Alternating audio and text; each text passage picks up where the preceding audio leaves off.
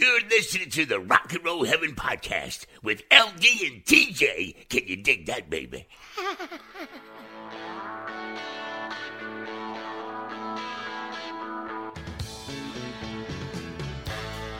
Hey guys, welcome to Rock and Roll Heaven, the podcast where we talk about the lives, careers, and deaths of famous musicians. I am your host, LD. Along with me for the ride, as always, is TJ. Oh, hey. So we actually want to start this episode off by apologizing to our listeners for not having a show last week, but Murphy's Law was kicking us in the teeth really hard. We had recorded this episode previously, so Tracy's going to feign confusion and shock and awe because she has already heard all of this before, but we had some sort of like technical difficulty, and literally like 4 hours after we recorded, Tracy left on vacation. And what so for we, do you mean? I don't know what? Who's that? Yeah, so we're really sorry, but you know, everything happens for a reason and we're here right now, so. Today we're going to be doing a two-parter on someone that you probably don't even know at all, probably. And the reason why it's a two-parter is because everything in his early life builds up to his death at the age of 23. Another youngin'. Yeah, very young. And this is actually our first unsolved mystery. Ooh, cool. Yeah. Oh my God, do you remember that show? Are you kidding? That's literally what I fall asleep to every night. Where do you find it? Prime. Oh my God, I used to love that show. It's on Prime. They have like 12 seasons, 22 seasons or something. That's crazy. And literally Robert Stack, his voice just lulls me into sleep. And it's great. If you or someone you know have information about this person, please contact. It's so great. That is such a spot on Robert Stack. Right? Oh, I used to watch that every week with my mom. It is. I actually think that there's an episode on Bobby Fuller. I just haven't gotten to it yet. That theme music, though. Like yes. The 90s synth. Yeah. So great. It was so good. So today we're going to be talking about Bobby Fuller. And like I said, this is an unsolved mystery. So if you're hoping for closure by the end of the episode, you're not going to get it. This is part one of two parts. And it's also the reason why Tracy will not let me read books anymore. Yeah, pretty much. It was supposed to be a one-part episode. And under normal circumstances, it would have been. But it turned into 23 pages of research from a single biography. And she's not allowed to read biographies for research anymore. Is it because I'm a woman? Yes, it is because you're a woman. Okay, so my main source for this particular episode was I Fought the Law, The Life and Strange Death of Bobby Fuller by Miriam Lena and Randy Fuller, who is actually Bobby's brother. And that's why it was so in-depth, was because it was actually written from his brother's perspective. But Randy had good stories. So fair. There was an article called LA Confidential by John Ratliff, Phoenix News Times, an article called King Bobby by Robert Meyerowitz, and He Fought the Law, an article from the Houston Press by Chris Lane. So he was born Robert Gadsden Fuller on October 22nd in Baytown, Texas, to Lawson Fuller and Eva Lorraine Barrett. And his parents had met in 1936 when she was waiting tables. Lorraine had been previously married to a young man in El Paso by the name of Tommy LaFleur. And by like everything I read, Tommy had a serious drinking problem and was really abusive. And so she couldn't take the abuse anymore. So she took their young son, Doris Franklin, and his nickname was Jack. And so for the rest of the story, their son will be referred to as Jack. And she left. So hubby number one is Jack. Yes. Hubby number one, Tommy. Spawned Jack. Spawned Jack. Yes. Okay. And we're going to have to reiterate this a few times to help y'all follow along because it gets complicated. Yeah. The first pass, there was a whole lot of who is this again? Yeah. But Jack, I don't actually keep a lot of the stories about Jack in this episode, but Jack himself would get into a lot of altercations. He would get into fights. He would get into a lot of trouble with the law. And so that's the reason why I'm kind of still melding this together, is because when Bobby eventually dies under mysterious circumstances, I feel like a lot of his history leading up to that point is so vital to what happened to him, to understand where he was coming from and what he was kind of tangled up in. And so that's why this went from being like 8 pages to being 24 edited. Before Lawson met Bobby's mother, he was working at a shipyard in Corpus Christi, Texas. And he was married to a woman named Mittie, M-I-T-T-I-E.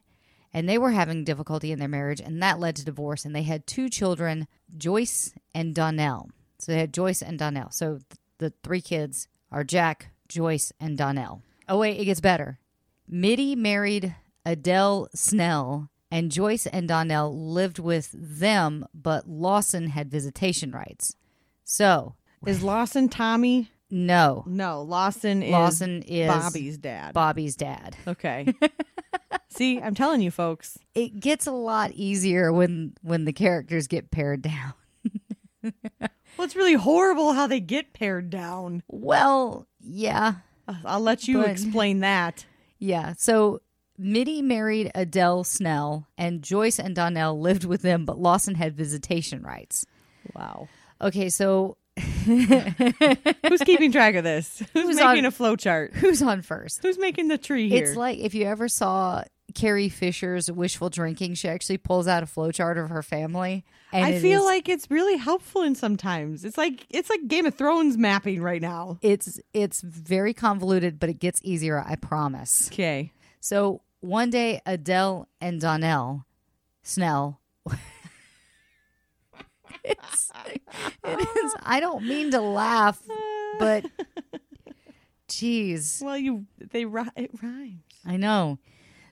So Adele and Donnell were actually on their way to an oil well. Don't laugh at that. You're kidding. Adele and Donnell Snell were on their way to an oil well. This sounds like a weird limerick. It's like Dr. Seuss. Yeah, Dr. Seuss. There we go. Yeah. Are you sure? Are you sure that Randy wrote this and not Dr. Seuss? Well, I think Dr. Seuss is dead, so yeah. Well, how old was the book? Like 3 years. Oh, okay. Fair enough. So they were driving to an oil well, and they lost control of the car, and Adele was driving. The dad, the stepfather, was driving the car, and it actually flipped over, and Donnell was crushed underneath the car. And he died later at the hospital, and he was actually only 15 years old. Aww. Yeah.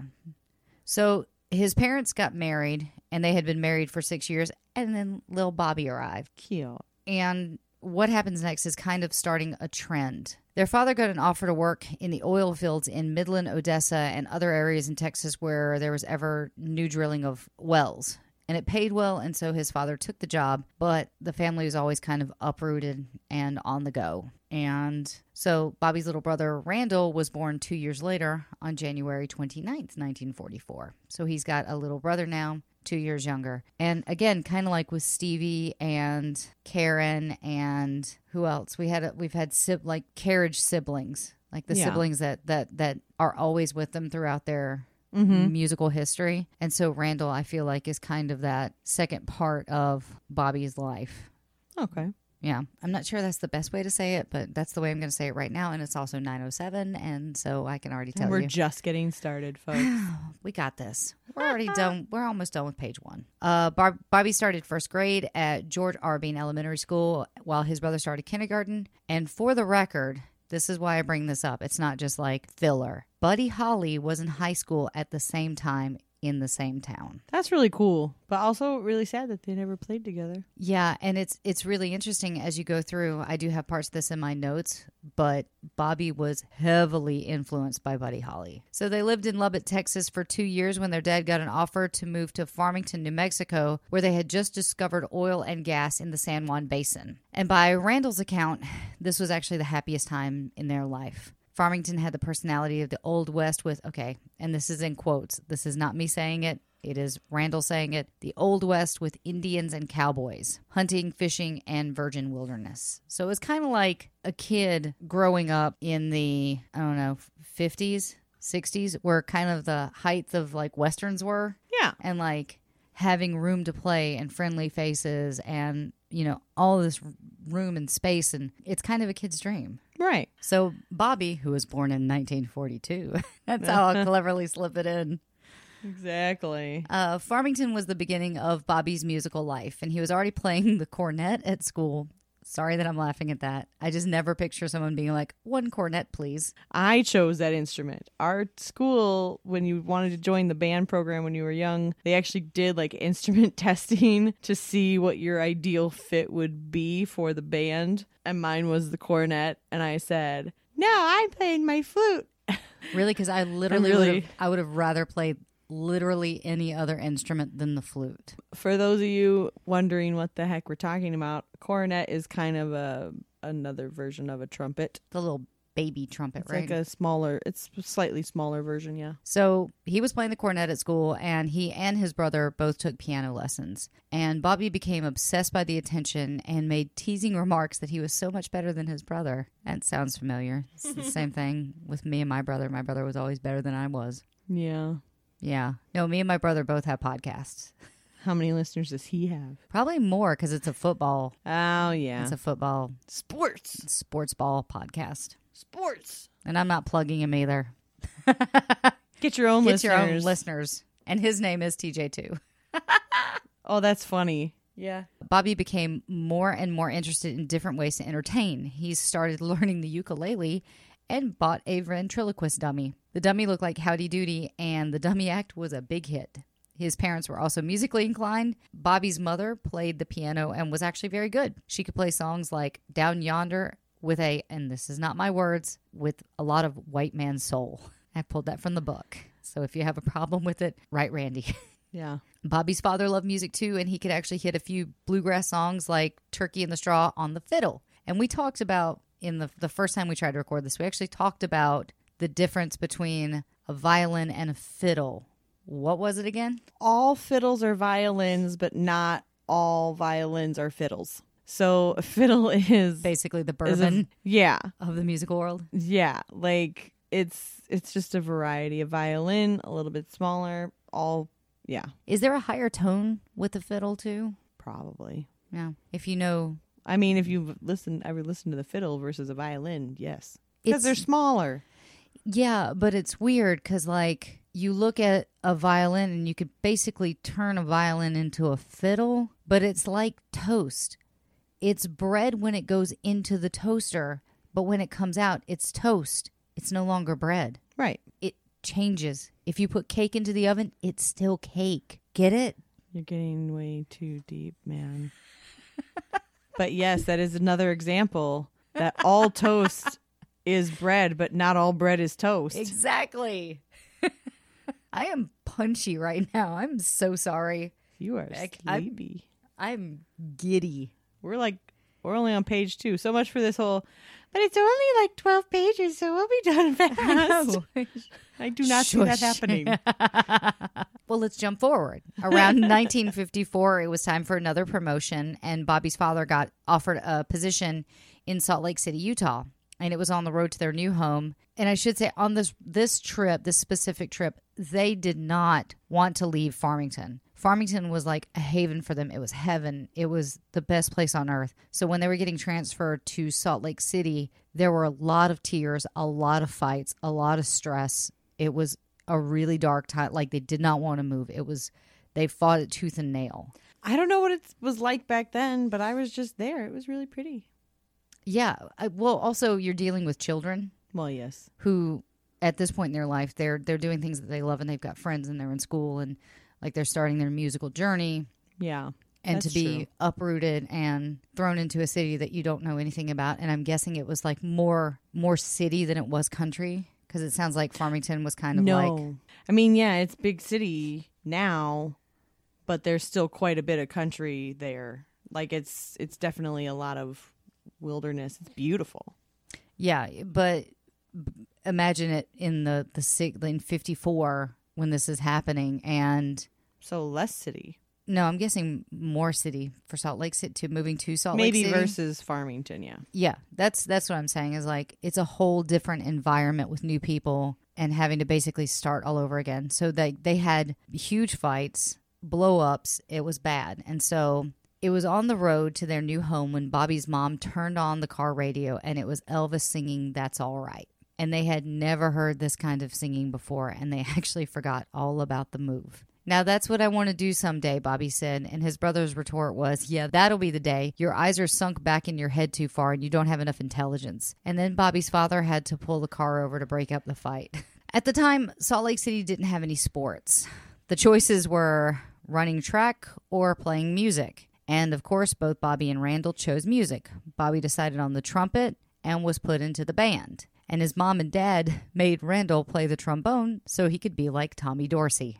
Bobby also decided to take up the drums, and he became one of the best drummers in all of Salt Lake. When he started high school at Granite High in 1957, he played in a jazz trio in a coffee house, which was another name for a beatnik joint in those days. And Randall recalls, I'll never forget that Bobby didn't want my dad to know that he was playing there. Dad thought that he was playing in a cafe, and then when he found out what it was, he blew his stack. He wanted us to play music, but he didn't want us to have a nightclub musician's lifestyle. Beatniks. Gotta love a beatnik.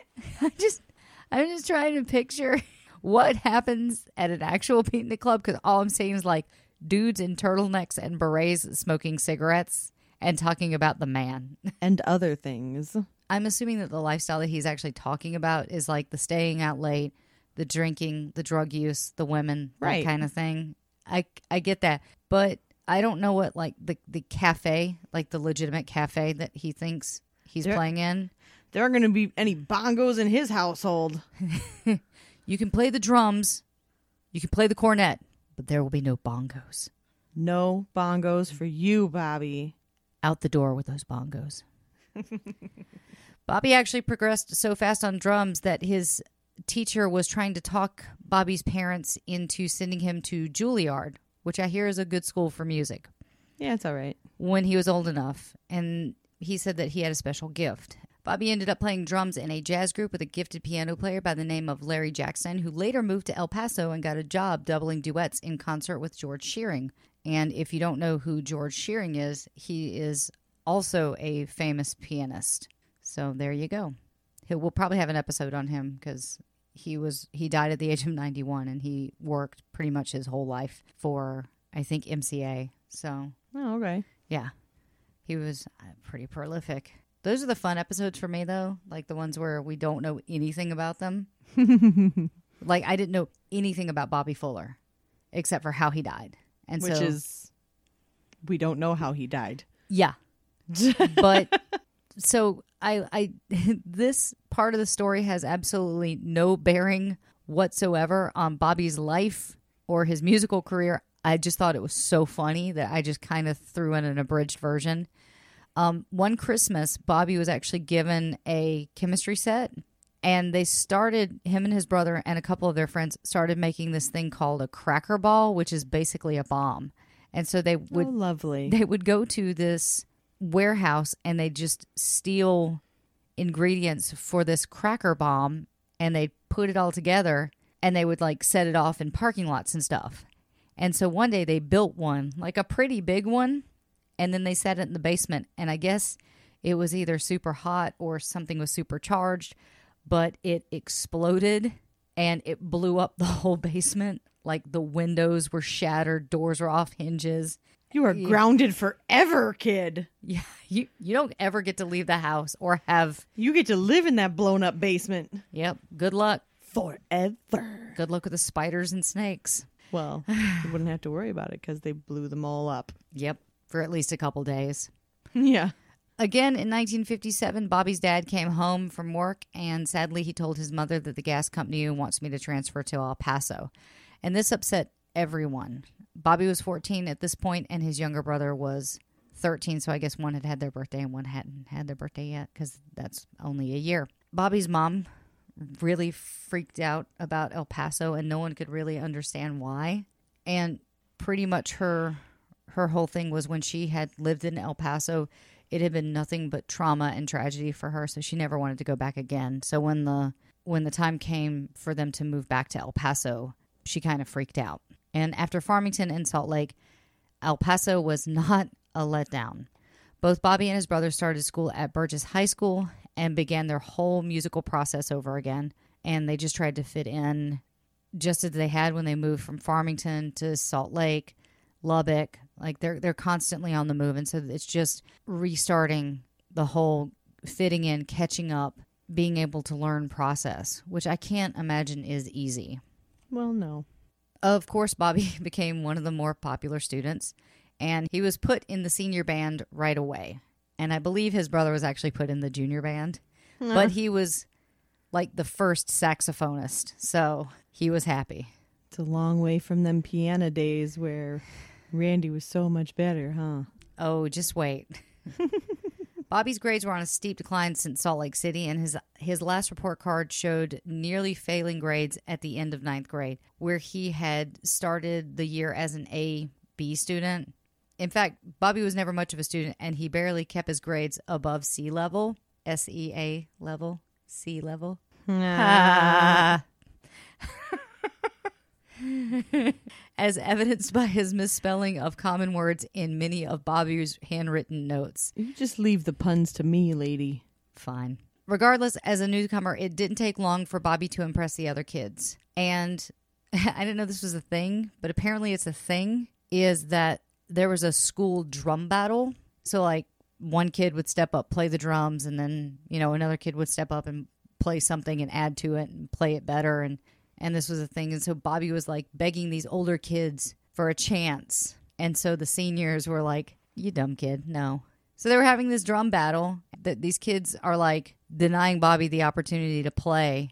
And so finally he begs enough and someone passes the sticks to him and he like strides over to the drums, demonstrates his abilities with power and confidence. And after that, Bobby gained a reputation as one of the hottest drummers in town. Woohoo. But he's like 15 at this point. He is still a child at this, like, but he showed up all the seniors. Okay, so the family was moved in 1958. The family was forced to move again, and again they were forced to fit into new schools and new relationships. So this is home number four or five, that he's had to go through. Well, so this is still in El Paso, right? Yeah. Okay. In El Paso, Bobby had many interests, including a pet squirrel that they kept in the garage and soapbox derby racing. However, after Bobby failed to win several races, he lost interest because he wasn't good enough at it. Nah, I get that, though. It's not fun if you're no good at it sometimes. We should do pros and cons because I'm like, no, you stick with it until you become amazing. Only if you care enough to do that. If it's just something that you picked up just to have fun and you're not good at it and now it's frustrating, why would you keep doing it? To change the world. All right, brain. At this point, Bobby's big brother Jack had been in several altercations, and during this time, Tommy LaFleur, his Jack's father, right, had passed away due to alcoholism, I believe, and pneumonia, and so it was kind of compounded. And he didn't die like a violent death. It was like a natural cause. Well, as natural as you can get. Yeah. And the death of his father only compounded Jack's agitation. And because of this, Jack was admitted to a mental hospital. Oh. And it seems like after he's let out, he spends a lot more time with Bobby and his family. Probably a good thing. Yeah. Probably helpful. Helpful. But Bobby began playing the drums in a band with Jim Reese, who would actually become really an integral part of the Bobby Fuller story, as well as part of the 1950s and 1960s El Paso rock and roll scene before Bobby's climb to fame. And Jim played in the legendary Counts of Thunder fame. Legendary Counts of Thunder fame. I have to say it like that or it just doesn't sound right when it comes out of your mouth. The legendary Counts of Thunder fame. Fame? Yeah. I don't know if that's the whole band. Oh, like fame is part of the name? You can't tell. I'm going off of a book, and I can't ever tell. Because then he only refers to them as the Counts. But Bobby played with the Counts from time to time. Correct. And the Counts played all of the local teen spots, from the bowling alleys to school dances. But the high point of their career was actually landing a gig with the city parks department, which actually provided the band with a flatbed truck and power hookup so they could set up at local shopping centers each week. That's cool. Yeah, I know. But it came from, like, the parks department. Community outreach, maybe? Maybe. Jim was quoted as saying, back then, El Paso had a real problem with the kids running the streets and stuff. So the city supplied us with a flatbed truck and power to run our equipment, and we would pass the hat, which basically saying, like, you know, they'd try to collect money from the people that were, like, hanging out and listening to their music. So right. Because I guess they weren't actually getting paid by the city to perform these. They were just given this, the way to do it. Yeah, but still it's something, and it gets them out there. And, I mean, I'm generally not one to for the whole, I can play for free, it's great exposure. But at the same time, they're kids, and that is good exposure for them. And you pass the hat or the bucket of love, as we call it at Joe's, the tip bucket, you know. Mm-hmm. We used to have a tip jar when I worked at Starbucks that said, thanks a latte. Nah. Second pun of the night. It keeps the city happy because all the kids were in one place and not running crazy in the street, causing grief. These shopping center shows actually got pretty wild. One time we played, and the police estimated that we had 3,000 kids dancing in the parking lot. Really, we were the only real rock band in town, as the Rhythmaires, which was one of the bands in town, were more of a Mexican soul band, and the Rock Kings, which were the other band, were more soul influenced too. So really, like, the Counts were the only real rock game in town. So it was really the only outlet for these kids. The Counts eventually broke up because Willie Wilson, the drummer, and somebody else in the band stole a case of beer off of a beer truck, and they had the choice of joining the Army or going to jail. They joined the Army. So basically, they took up the black. They became the Night's Watch. Nice. The next version of the band was the Royal Lancers. Also, funny story. I don't know if I'll cut what I said before, but I basically, because of dyslexia, I kind of dictate the script to Will. Mm-hmm. And every time I said a new band name, he would either laugh or groan. Yeah, you told me that. But he was just like, bands in the 50s and 60s had the worst names. I don't know. Some of them are kind of fun. Well, I'll get to that. I'll actually get to that. I mean, I get it's not as cool as like Smashing Pumpkins and stuff, but you know. As early as 1959 and into 1960, 3/4 of the Bobby Fuller Four, Bobby, Jim, and Dalton, were making noise in a band together, although in very different formations. Normally, we don't get to a life-shaking event as early as we do because something happens right now that I feel contributes a lot to Bobby's story. And I know that this tangent goes off for a little bit, but I feel like it was very important. Right. So Bobby's mother had a vision of death that his older brother, Bobby's mother had visions of the death of his older brother, Jack. So she would have visions of Jack dying, Jack being assaulted, left alone. Like, she would have these reoccurring visions. And unfortunately, they actually came to fruition. Aww. It was Sunday, February 5th, 1961, and Bobby had come home that Sunday for dinner. His mother said, I wonder where Jack is. And Bobby said, don't worry, he'll be here. Jack had never been late before. Bobby's father got home from golf, which he played every Sunday, and Bobby let him know that his brother had not shown up yet. Bobby's father said that he had had this strange feeling all day that something bad was going to happen.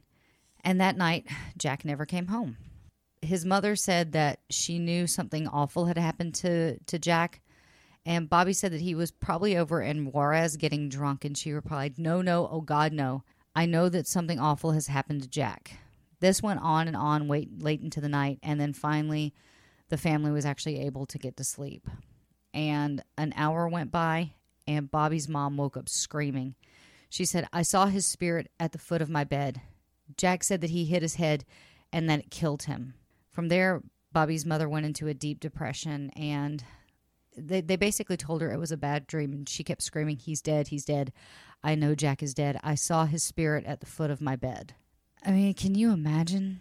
Like, not like even before something happens, knowing something's going to happen, and then you have this vision. Because I don't doubt, I'm a very strong believer in the paranormal, so I don't doubt that she had this vision. Right. And that she had seen what she saw. Oh, I don't either. I mean, we both have had runs with similar stuff in that realm, I should say. Yeah. So I don't doubt it, and that would be terrible. So her depression actually got worse, and the next day the family doctor came over to give her medication. And it's so weird to think at some point, like, you didn't go to Kaiser and see a doctor, and then he prescribed you something. Like, the doctor came to your house and just, like, handed you pills. House calls. And if she was really severely depressed, then she probably wasn't getting out of bed. That's true. This is one of those, like, different time kind of things where, like, we can't imagine it actually happening. Could you? Because we have ambulance services now.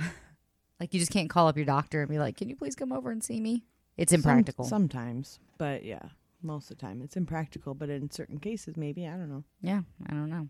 So Bobby and his dad went over to Juarez to see if Jack was in jail, again with no luck. When they got back, Bobby's dad filed a missing persons report with the police, and they had to sedate his mother because she was so hysterical at this point that she wasn't eating, she wasn't sleeping, she was super depressed. And so they would give her a sedative and just, like, knock her out. Several days went by, and there was no word from Jack. Two detectives came by the house and questioned Bobby's parents. Jack was missing, and as time went on, the detectives actually started to suspect foul play. Well, that's no good. After 3 weeks, the police called. They had arrested a man in Lubbock who was driving Jack's 57 Chevy. The young man, named Roy Leon Handy, had said that he had bought the car, but again, the police suspected foul play. The men told them that he bought the car from Jack and then drove Jack to the border and left him there. And that didn't make sense because Jack worked really hard to get that car.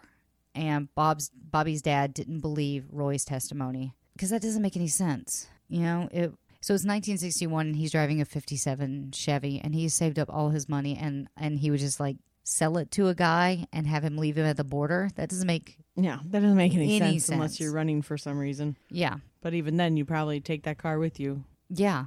Take yourself to the border. Yeah, exactly. I guess unless, like, I mean, I guess it could make sense if it's like, oh, well, he's running from some sort of trouble and he needed the cash to start over in Mexico, so let me take him to the border and then drop him off. Yeah, but I could see how Roy would try to get away with that, but especially if he's been established as somebody that gets in a lot of trouble. Yeah, and Jack did get into a lot of trouble. He would get into run-ins with the law. He was put into a mental institution. But still, he has a family. But the family knew. Sorry. Go ahead. No, I'm saying, like, he has a family that's actively looking for him. Right. And the family knows that he kind of was working to turn himself around and that was probably not likely if he worked that hard to get the car and then not tell anybody. Exactly. And I don't have exactly why they arrested Roy, but I'm assuming they tracked the car and arrested him for having the car. Right. As a person of interest, maybe. Yeah. 21-year-old Roy Leon Handy was then transferred by the police to Alamogordo. The police approached Bobby's father and asked if he could drive to New Mexico to talk to Roy and try to get him to confess, which I don't think would ever happen now, would it? I have no idea. If you're in law enforcement, tell me if this is, like, a thing that still happens to, like, try to bring in the family to get a confession out of someone. I would imagine. I'd be really interested in that, though, because, I mean, I just assume that there would be, like, legality issues. Yeah, but I think, I mean, I don't know.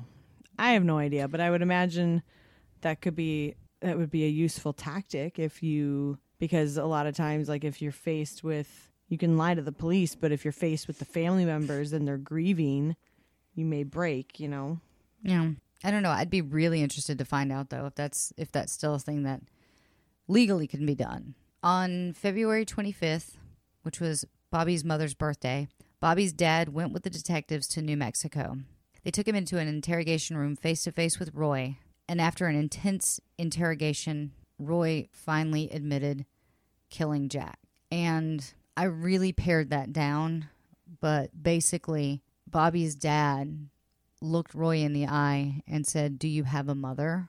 How would you feel if someone killed you and left you alone to decompose in the middle of nowhere? How would you feel?" And it was this really moving thing, and I don't know why I cut it, but I'm just putting it back in here. But he basically took his words as a father and put them on Roy, and it was actually very moving. Yeah. So Roy admitted to killing Jack.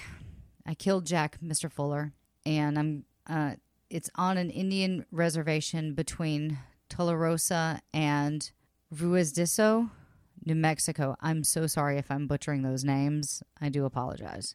Bobby's father broke down. He then returned to El Paso, where he broke the news to Bobby and his family. The story was that Roy met Jack early Sunday morning, February 5th, at the bus depot. They started talking, and they actually had a lot in common, so they decided that they were going to go target shooting in the desert. On the way to target shooting, he saw what looked like $1,000 worth of money in Jack's sun visor. And that's when Roy made up his mind to kill Jack. However, the money in the sun visor wasn't real money at all. It was a present of play money that Jack had purchased for the little boy next door. Aww. Yeah, so they took turns setting up targets, and when it was Jack's turn to set up, Roy opened fire on him. He shot him 4 times, one in the back of the arm, and 3 in the back when he ran. So he shot him in the arm once, 3 times in the back, and then he couldn't run anymore, so he dropped to the ground, and Roy shot Jack once more in the back of the head and left his body to decay. Yeah. When they found Jack, his pockets were turned inside out, and his body was so black and bloated that you could hardly recognize him. After hearing the news, Bobby's mother slipped into an even deeper depression, so much that the family was afraid that she might attempt suicide. One night, she actually got out, and a man brought her home and said that she tried to jump in front of his car while he was driving. She was placed under a doctor's care and administered shock treatment. No. Yeah. After a few weeks, she was institutionalized, and then after the bouts of shock treatment, the doctors felt like she was solid enough to come home. And then Bobby started as a freshman in North Texas State College in Denton, just up from Dallas. When he came home from Easter, Bobby decided that he wasn't going to go back to school. And I'm not really sure where, because Jack was murdered in February, and I'm assuming that he had gone to school in the fall the earlier year, and this whole thing happened during the school year. So when he came home from school on Easter, he just decided to stay with his family. Okay. That's kind of how I read it. So if I'm wrong, I'm sorry. That's how I just kind of interpreted it. So with everything that was going on in Bobby's life, I guess he just decided to kind of walk away from school. But according to... It's understandable. I mean, well, just found out your big brother was brutally murdered and left to rot in the desert. Yeah. He was... $1,000. Not even an actual $1,000. Yeah, a perceived $1,000. A perceived $1,000. I mean, and it was brutal, too, and premeditated. Right. So I can imagine, school not being a priority. Kind of, no. Yeah. According to Lynn Miley, a Dallas high schooler, he was partying during spring break. And here's a fun little fact, because I had to look this up. They actually called it Splash Day in Galveston, where she met Bobby. So it wasn't like spring break. It wasn't called spring break. It was called Splash Day. Okay. So a day instead of a week? I guess it was longer than a day, because he was a freshman and she was a high schooler at Hillcrest, and they happened to be staying at the same house in Galveston that week. So I guess it was a week-long thing. Yeah. All right. Yeah. Maybe Splash Days would have been a better name. Yeah. Quick, to the time machine. Tell these people to pluralize your words. They became incredibly close, and they actually got engaged. And she was his date for the senior prom and the all-night senior party. And they used to sit up and think of names for the band that Bobby wanted to form. I was tickled by this. Some of the names were the Fuller's Fairies and Bobby Fuller and the Empties. Oh, jeez. I love that one. That is maybe my favorite thing that we've ever said on the podcast. I feel like that's just something that we would do on a regular basis, because it's 11 o'clock at night and we're tired and we're making up stupid things to say. Yep. So I could see that being a potential band name they came up with one night. So he put a down payment on a beautiful diamond ring, and then something happened. Bobby went back home to El Paso, and Lynn never heard from him again. So I'm guessing what happened was they had the spring break... Splash Day, Easter thing, and then the whole Jack thing happened, and he just went home and never came back. Yeah, which you know, that would greatly affect you and change you. In 1962, Bobby had actually, we were talking about this earlier, in 1962, Bobby had already seen action on the Yucca label as an uncredited drummer. He played with future Bobby Fuller 4 member Jim Reese and Dalton Powell, having recorded both sides, Almost Blue and Jim Jives, in his bedroom on an Apex rig bought by the KHEY radio engineer Rob Matthews. So K-Hey. K-Hey. Jinx. Yeah. I'll get you a Diet Coke. Yeah. Subsequently, that group ended up backing Bobby on a pair of custom-pressed original composition solo side recorded in the Fuller living room in the utterly Holly-esque Guess We'll Fall in Love, backed up with the upbeat You're in Love, co-crafted by Bobby with neighbor Lady Mary Stone.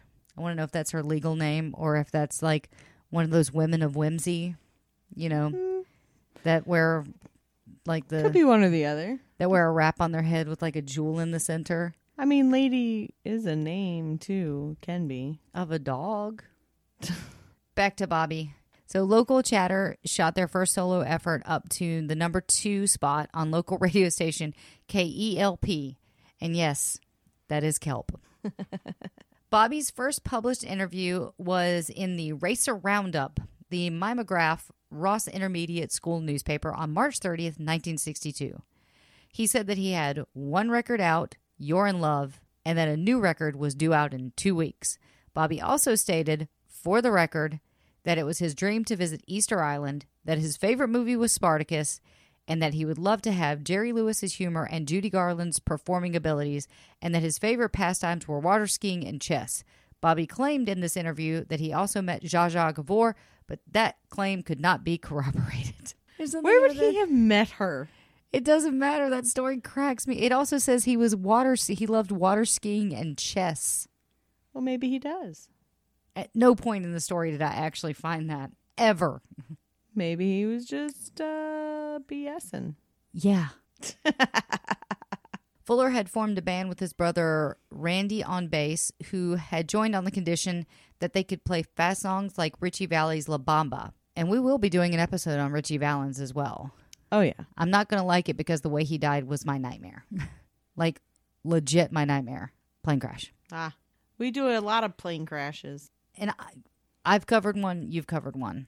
Yeah. There's a lot more out there. And when we do our entire month-long series on the day the music died. Yep. Yep. Every single episode. Yep. Not looking forward to having those dreams. Nope. While Randy liked Valens, the first Chicano rock star, Bobby was obsessed with Buddy Holly. That's what I was saying. He admired Buddy Holly so much that there was a rumor going around that if Buddy Holly wore 1 blue sock on 1 foot and 1 red on the other, Bobby would do the same. Bobby insisted that his band use Fender equipment because that's what Holly had. And he liked to unwind after shows by playing a guessing game using the names of Holly's songs. But it's just so funny that he's so into Buddy Holly when they're peers. They're around the same age. They went to the same school, like, for a minute anyways. I don't actually know if they ever got to meet each other. That could, yeah. And I think Buddy Holly was a little bit older. I think that he was in, like, elementary school. Oh, okay. When Buddy was in high school. Oh, okay. But he kind of revered him and looked up to him. I mean, we're podcasters, but I have a huge pod crush on Rachel and Desi. Well, see, yeah. That's true. And I've never gotten to meet them, and I believe that I am older than them.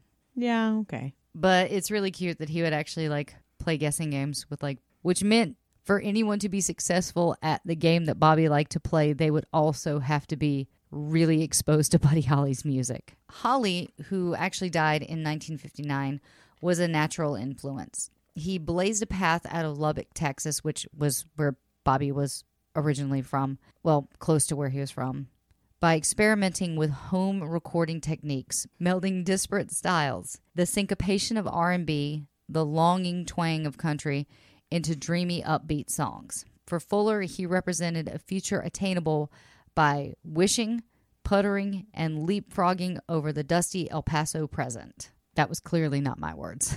That came from the book. Even though there was music going on all the time at the Fuller home, the neighbors were reasonably tolerant. I can recall one time when people complained, said Mrs. Fuller, the police came over, but they ended up liking the music and they stayed a while to listen.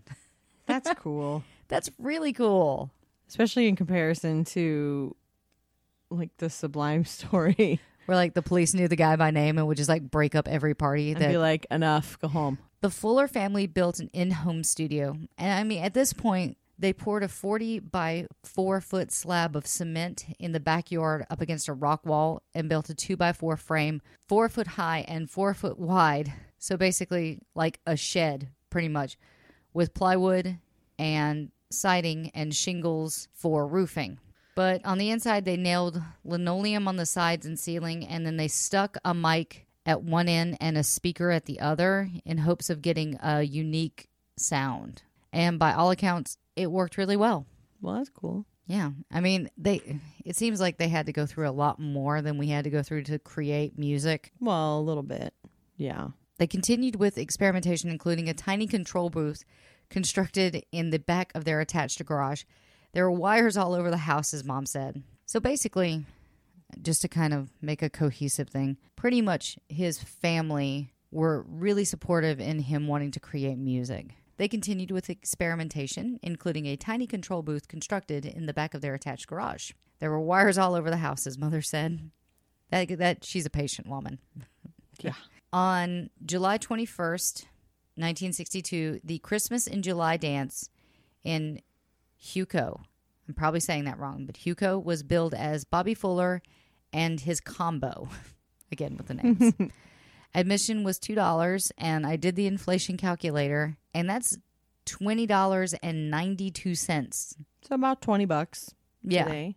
Plus 50 cents per guest for beer, chips, and booze with bourbon and scotch furnished. So like, what, 25 bucks or something like that? Something like that. 25, 30 bucks for everything. That's actually not bad if you're getting alcohol and food included. Well, I think it was $20 to get in and then another 50 cents to get all the stuff. So, yeah. I mean, so like 25 bucks. That's not bad. No.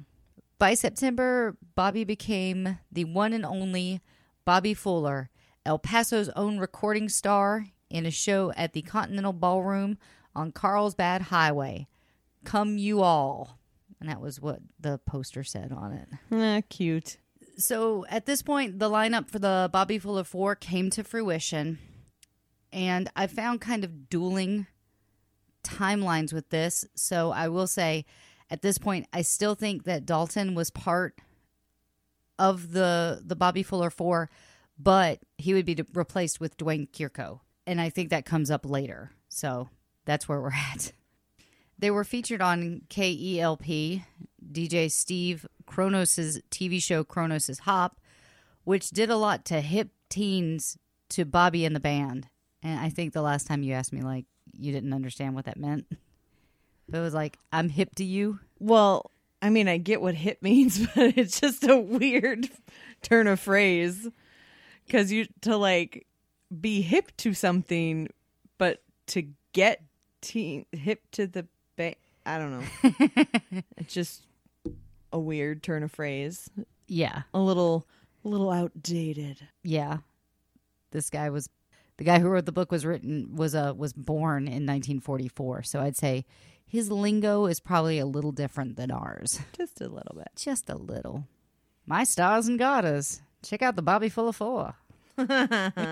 John... Okay, I'm going to butcher this last name. John Gallimore was an original fan going back to Bobby's earliest days on the Traps Professed. Bobby was probably one of the most talented people that I've ever known. I remember a time at Irving High when he played the drums for the Embers and did a 10-minute solo. Yow! That was amazing. Also, that's a quote, so. 10 minutes is too long for a drum solo. Sorry, drummers. That's too long. That's a long time. That's like 3 songs worth of drum solo. That's too much. Fair enough. When he started playing the guitar and fronting the band, his abilities became more apparent. He had the best people working with him and them, which made them a bigger draw in the region. So basically, like, he just kind of encircled himself with the best people, like the best musicians, best engineers, best everything. And it made him better and it made them better. Which is what you want. Yeah. That's why I got you as my pod sis, because I knew you would make me better. Aww. First time I remember talking to Bobby in early 1962 at a club in Juarez called The Lobby. I was there celebrating my 16th birthday with some of my friends when Bobby showed up with his running mates. I was introduced to him by a mutual friend, and although I was just a kid and Bobby was a major talent, he was still pleasant. Not at all in the egocentric behavior that sometimes people displayed. He sat in with Long John's band while Long John Hunter sat with us and told us how Bobby was going to make it big time. And Hunter was so right about that. It was a great time to be involved in the El Paso music scene, and let me say how lucky I feel to have been there. I left El Paso in May of 1963 to go to the United States Air Force. I missed that part where Fuller found nationwide fame, but I was glad to have been there in the early days. I was based in Germany, where we used to listen to a radio program that played the Billboard Top 10 rock and roll tunes. Imagine my surprise when in February of 1966, they played I Fought the Law. Fantastic. What a moment. I just thought that was like a really cool story that I really wanted to include, that like even when he was big, he was really nice to his fans. Like he was just like a super cool dude. There was a lull in home recordings in the early months of 1963 as Bobby managed to land an extended tour of the Southwest on the strength of regional chart action with Not Fade Away and Nervous Breakdown. Bobby, Randy, Jim, and Dalton, so see Dalton is still in there, ventured as far west as Fresno, California, where the band had a stint for several weeks at a country western club.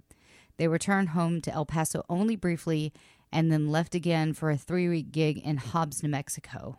By this time, there were bands everywhere, and local shopping centers featured frequent Battle of the Bands. And showing up for the prize money were combos like, oh, hold on to your hats, because these are some spectacular bands. I love these band names. I think they're fun. Ray and the Valiants, Joe Ritchie and the Rooks, and the Intruders. Nice. Bobby was already billing himself as the rock and roll king of the Southwest and winning battles with ease. He was also recording many of the local bands and even issued records for a couple of them on his own label. And people think that Bobby was being kind of sly when he would do this, because he would invite them to his home for a free session. And people kind of surmise that what he was doing was inviting these rival bands to his place to record a session for free. And then he would pick up on like their style and their tricks and get tips from them. So he would actually become better. So he would actually know how to beat them, because he would know their like secrets. That's kind of clever, actually. Yeah. And at this time, he befriended future Led Zeppelin sound engineer Terry Manning. And the two started exchanging ideas about songs and recording.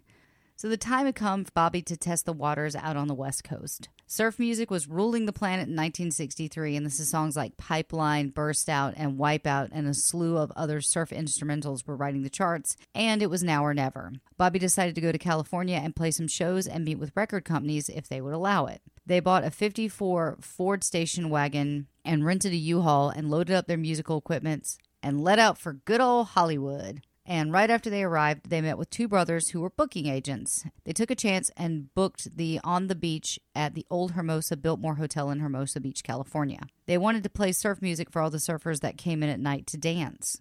And so they got free rooms, meals, and beers. And that was their payment, I guess. They got to lay out on the beach all day and surf and learn the surfer ways, which is in quotation marks. So I feel like there's something in the surfer ways. Most likely. We didn't have to play on Mondays and Tuesdays, so those days we would drive into Hollywood and hit up all the record companies. We left copies of our records at Capitol, RCA, and other top labels. Bobby felt that they really had a shot, and Bobby's motto was, if Ricky Nelson can do it, so can I. After they burned through every major label that they could find in the phone book, Bobby said, come on, let's go back to Hollywood and talk to Bob Keane at Delphi Records again. They got to the office and introduced themselves to the secretary, Millie Hemphill. At that point, Bob was actually heading out of his office, and Millie just took that time to introduce the band. And surprisingly, Bob gave them the time of day. So, I mean, that doesn't really happen. Where like, it was just one of those happenstances where like they walked in, introduced themselves, And it just so happened that Bob was walking out, and when he met the guys, he was like, all right, come on in. Well, that's nice. Bob allowed them to play, and after hearing the band, Bob said that they were good, but they weren't quite there yet. He suggested that they go practice for a year and then come back. I love this. I love how he put this in the book. After all the rejection and a Texas-style fight with their managers, and if you go into the book, apparently what goes into a Texas-style fight is throwing a beer bottle so hard at someone's head that it sticks into the wall. Yikes. Yeah. Bobby and the band returned home with a burning desire to help the weary ones see the light by recreating the wild California surf scene right there in Lubbock, Texas. Bobby wrote a lot of this time, and the West Coast experience was apparent on such surf and turf opuses as Highway 101, which means he's not actually from California because we don't call it the 101. Well, we don't call it Highway 101. We call it the 101. Hang Ten, and Winter Surfin', possibly an early version of King of the Beach, none of which were ever committed to tape, which is kind of a bummer because he wrote all these like kind of cool surfer songs that never got recorded. Then how do we know? Oh, yeah, because Randy wrote the book. Yeah. And I mean, like, the sheet music probably still exists for it, too. It's possible. So, the great Rockin' Bodine did make it to tape, as did the superb Holly-ish Pamela and Angel Face. And Jenny Lee did as well. So he did record those three songs.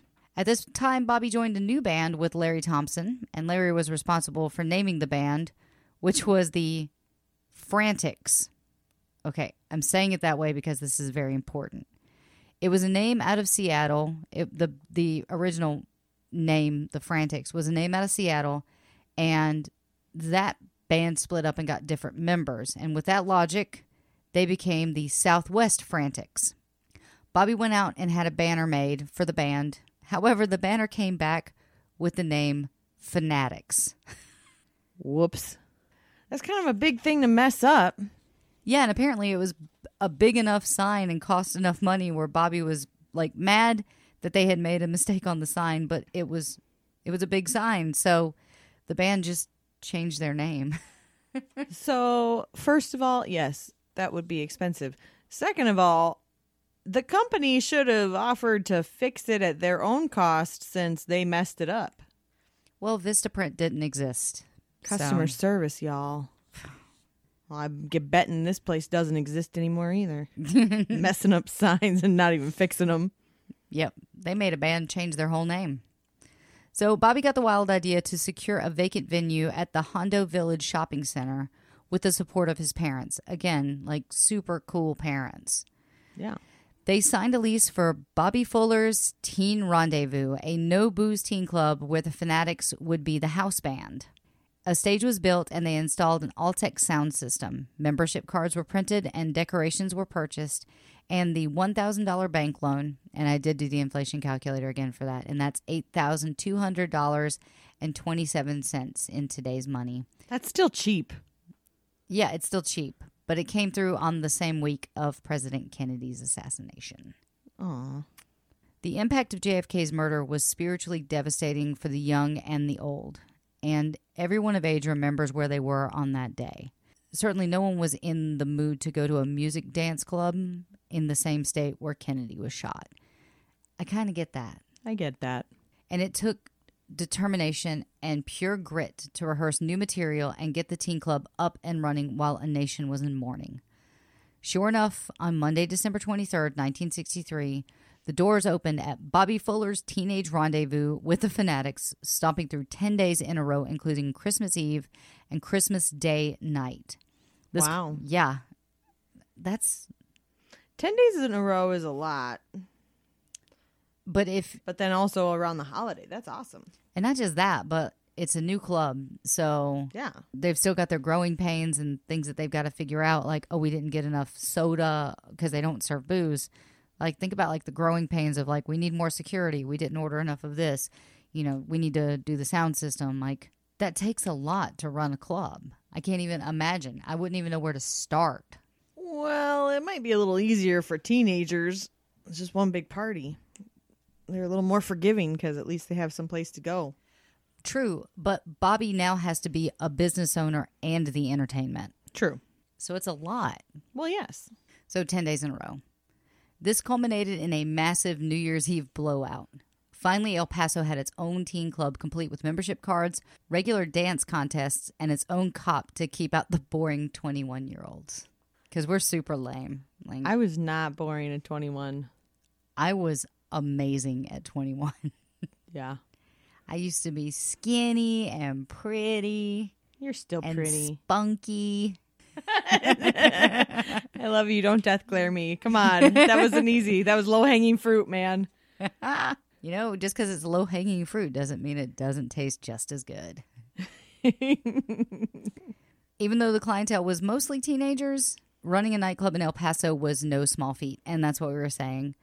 The city sat in the shadow of Juarez, where the disposable income conveniently doubled as proof of age and where the demographic was a mix of tourists, GIs, hustlers, sex workers, wayward debutantes, and teenage thrill seekers tended to blur social conventions. I love, what is, I want to meet a wayward debutante. That sounds amazing. That's like, she used to be a deb, but not anymore. So she's a debutante. Yeah. Ha ha. Third pun. Is it only the third? It's only the third of this episode. Oh, okay. Well, we're not doing too bad then. Fistfights were just one more lively form of discussion. I do love some of his, like, turn of phrases that he uses like that. Like the Texas-style fight. Yeah. This brand of fun tended to spill over the border, and the Fullers had to be ready for it. They were no strangers to violence. Their half-brother Jack had been shot to death at the age of 31, because we covered that. But they didn't borrow trouble either. Sometimes it just came looking for them. Once a gang that objected to the Juarez presence on its turf came in with sawed-off, lead-filled baseball bats and popped Randy in one arm. He chased the thugs out into the parking lot where he kept a .22. Whoa! Yeah, he chased the thugs out into the parking lot with the .22 he kept in his office. Luckily, Bobby had unloaded it. Yeah. Because I might have shot a guy in the face. My God. Another time, Randy stopped a fight in front of the stage by clocking one of the combatants with a base and then coolly resumed playing as the guy was carried out. Bobby created Exeter Records in 1964. I think it's Exeter. E-X-E-T-E-R. Exeter Records. Yeah. Yeah. Picking up where his previous label, Eastwood Records, left off, issuing several singles and one album.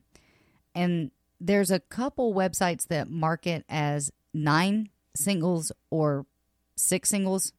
So I'm just going to go with what the book said, which is 7 singles and 1 album.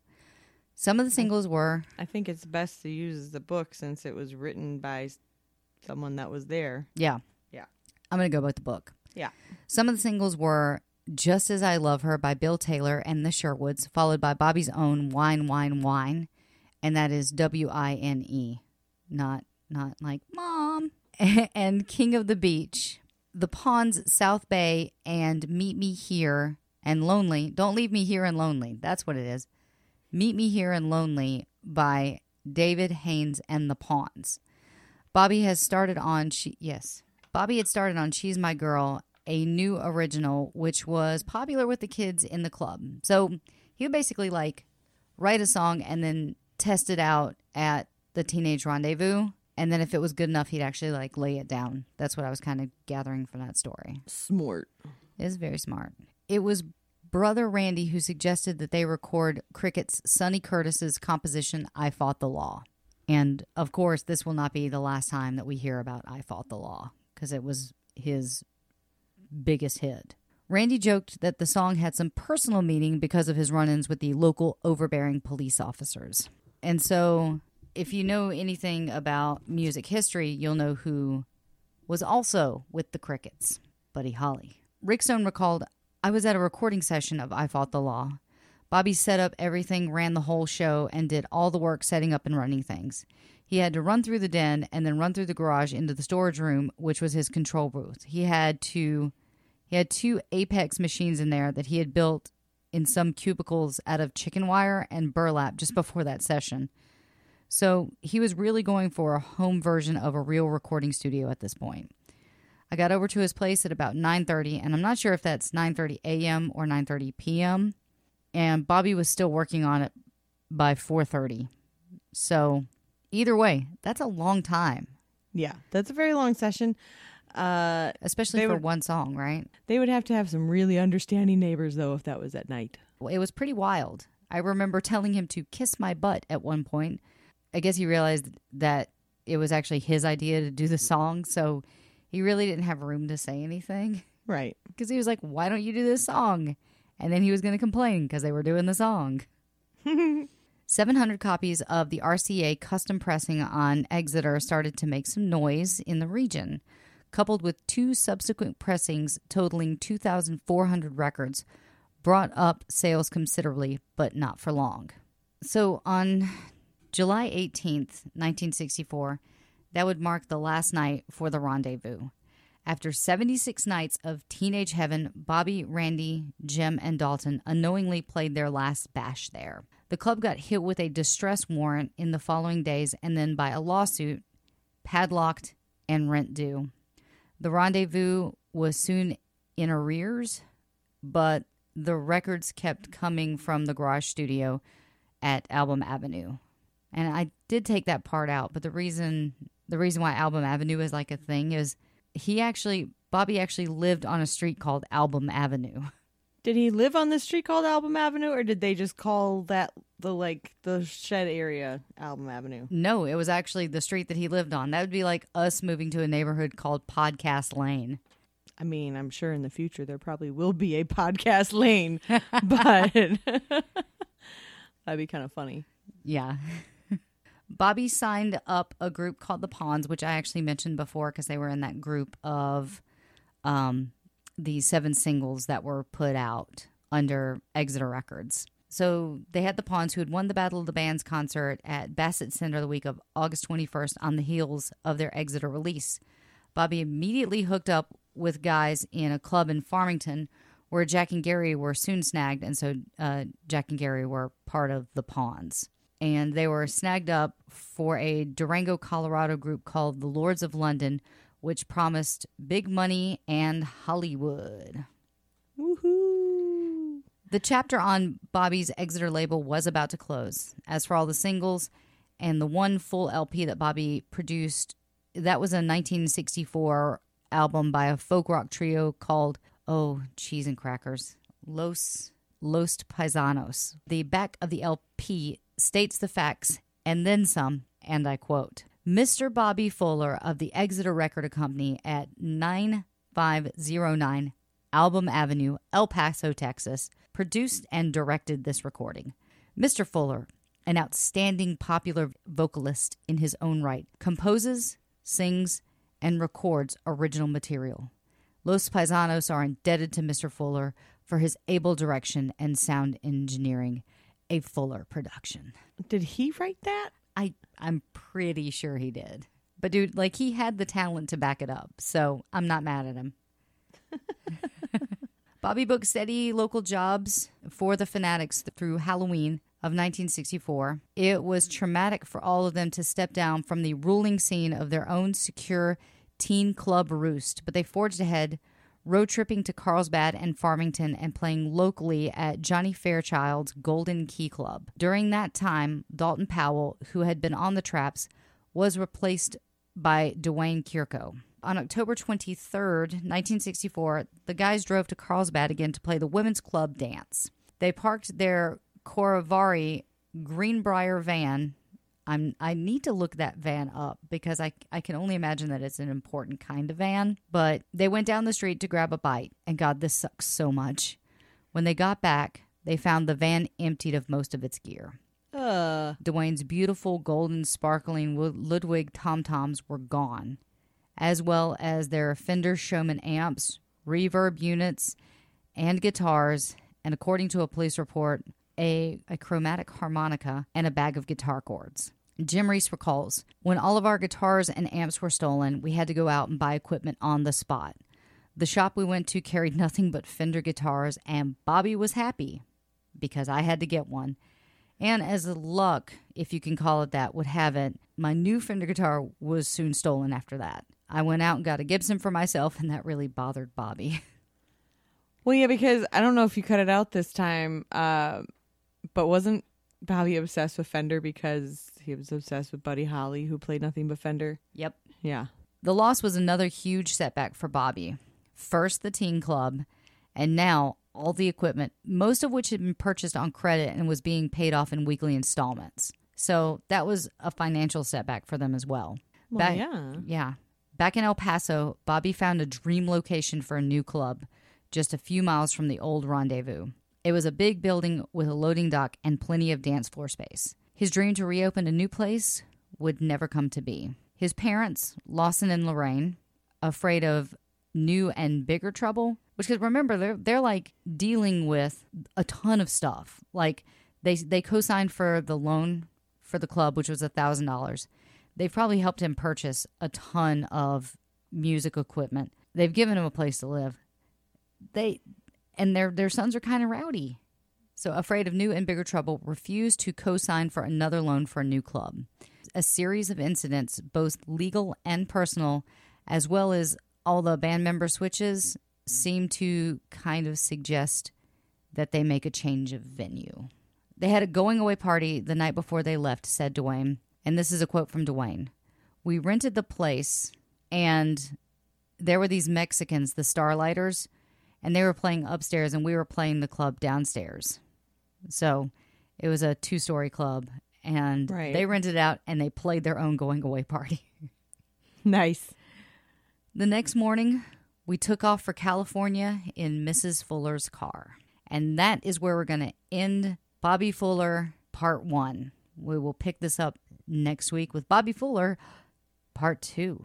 Please make sure to check us out next week where we finish up our story of Bobby Fuller. And we still have a couple spots left on our Patreon groupie level. So if you want to have an episode fast-tracked, please feel free to give to our Patreon. You can find that at patreon.com/rockandrollheaven. You can find us on Twitter at rockandrollt. You can find us on Facebook at rockandrollheavenpod. You can check out our Instagram where we post fun photos, and you'll kind of get a spoiler for the episode to come there.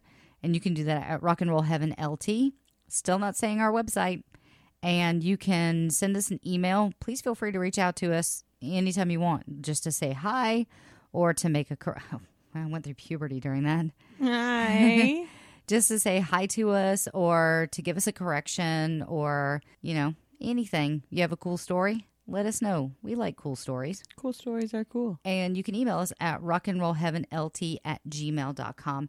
And we do ask, guys, that if you listen to us on iTunes, that you hop over to the iTunes Music Store and please give us a ratings and review. It helps people see us more. It makes us more visible. So that way we can get the word out and keep doing the show and you know, hopefully bringing you awesome stuff. So yeah. So thank you guys so much for checking us out this week. Make sure to check us out next week. And yeah. When we finish the Bobby Fuller story. Yep. When we're done with Bobby Fuller. So keep rocking in the free world, guys. See you next week. It'll probably get cut out, but there was a giant pause there, which is why I'm laughing. It wasn't just that. It was like, I was just like, oh, yeah, podcast. Like, oh, yeah, we're doing that still. Yeah. Cool. All right. I'm going to try that one more time. TJ. Yeah. Take me home tonight. You're already home, so I can't. All right. Bye. Look, we're done before 10. Sad.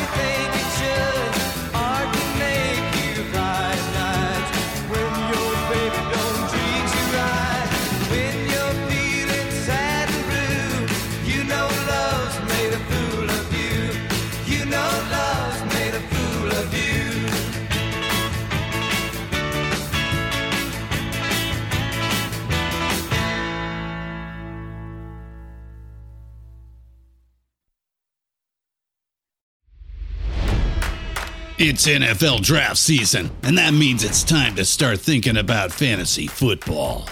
FantasyPoints.com features industry-leading experts and prognosticators using proprietary hand-charted data to help you score more fantasy points. FantasyPoints.com is the place to go for whatever kind of fantasy football you play. Whether you play fantasy football, daily fantasy sports, or do a little bit of everything, Fantasy Points has the meticulously researched content to guide you to victory.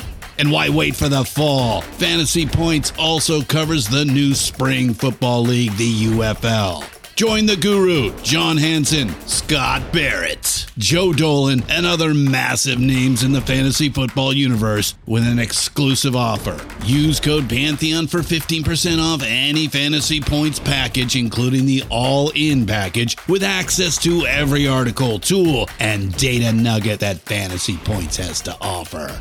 That's FantasyPoints.com and code Pantheon for 15% off at Fantasy Points. FantasyPoints.com. Code Pantheon. Score more fantasy points.